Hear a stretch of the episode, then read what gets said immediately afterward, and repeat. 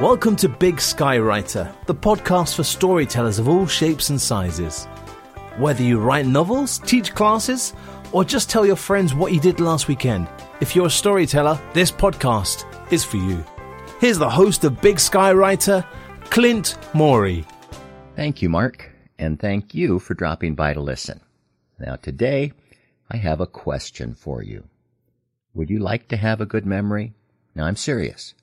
I don't know about you, but sometimes I have a list of items I'm supposed to pick up at the store, but in the 10 minutes it takes me to drive there, I forget what I was supposed to pick up. And then there's that fun experience I have of walking out of Costco with a shopping cart filled full of stuff and not having any idea at all of where I parked the car. Which brings me back to the question Would you like to have a good memory? It sounds like it would be very helpful, doesn't it? But don't answer too quickly. Because a good memory could lead to some collateral damage. Now, while I may have difficulty remembering a shopping list or where I parked, I find some of my easiest memories to recall came from over half a century ago. Are you impressed? Don't be. Because often they are memories I wish I could forget. Some of them are memories of things I shouldn't have done. And some, and sometimes this is even worse, they're memories of things I didn't do that I should have done. Trust me, there are times when a good memory does not seem like a blessing. Now, because I had such an emotional reaction to some of my memories, I figured other people had similar experiences with their memories, and you know what that means for a storyteller? I may have hit a vein of gold. A story was waiting to be told. Now, my first thought was to develop a story where the main character could go back in time and fix the things he or she did wrong in his past, kind of a back to the future type of story. And as I was developing the story, I did what I usually do as I went back through my own life to think about things that I would like to change. And that's when it happened.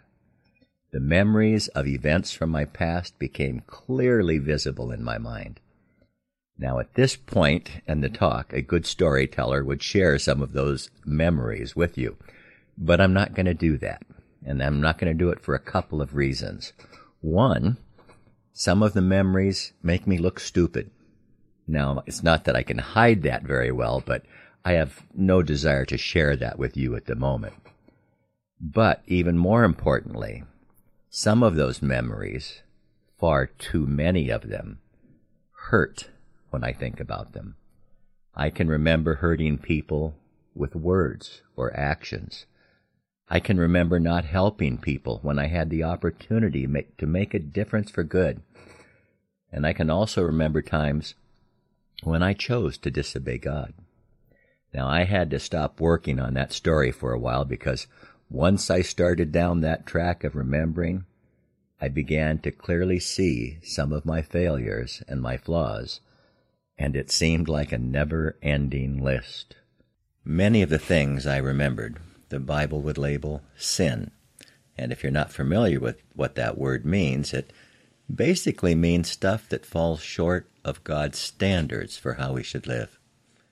I guess I was hoping God was too busy to notice some of the stuff I've done in the past, but here's the problem God doesn't have a pretty good memory, He has a perfect memory.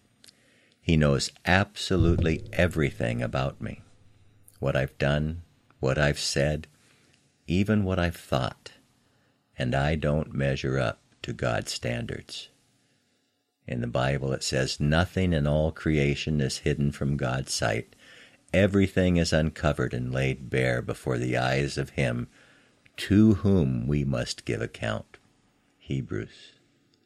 Now, I would like to blame my failures on circumstances or other people. I would like to take solace in the fact that other people have failed far worse than me, but it doesn't change my situation. My failures are entirely mine, and I'm not the only one in that boat. The Bible says, For all have sinned and fall short of the glory of God. Now that means not only me, but you are a sinner.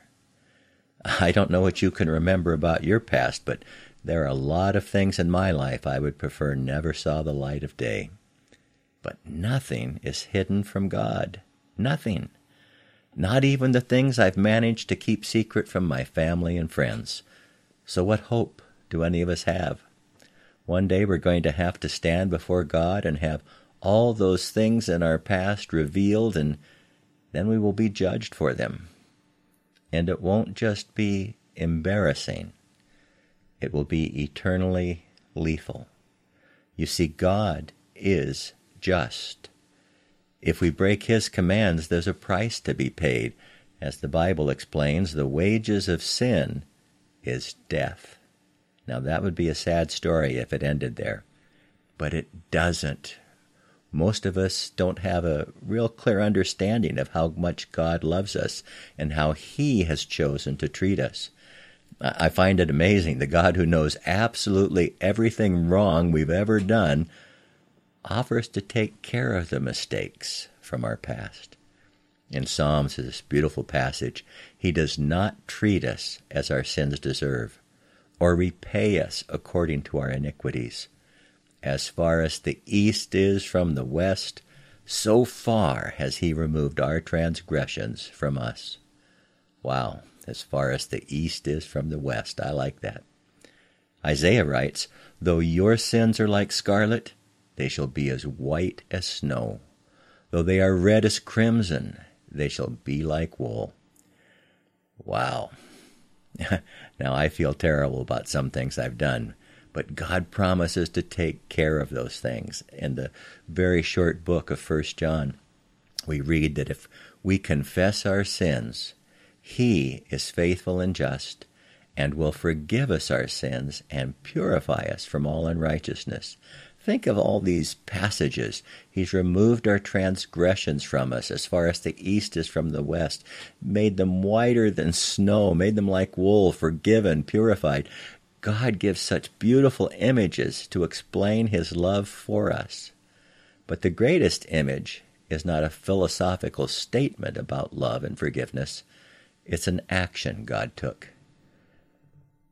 You probably heard the verse John 3:16 for God so loved the world that he gave his one and only Son, that whosoever believes in him should not perish, but have everlasting life. God sent his Son, Jesus Christ. Why? To pay the price for our sins. That's why Jesus came to earth, not so he can have stories told about him or Christmas trees stuck up in the living room.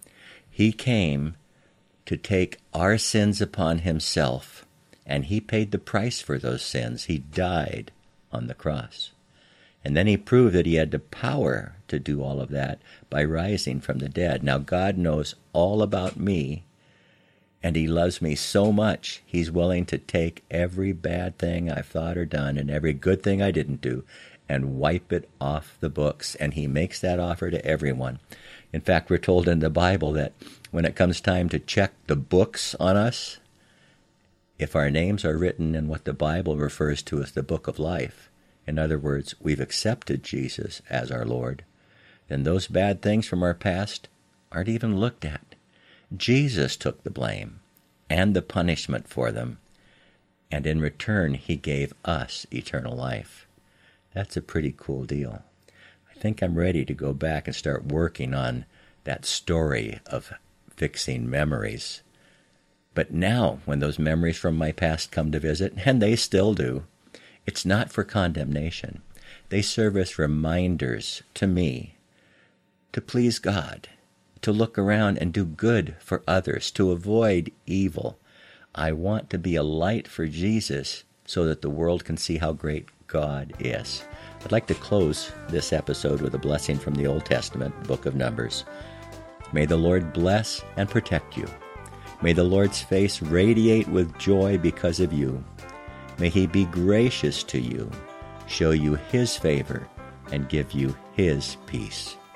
Until the next time we get together, be the reason someone smiles today.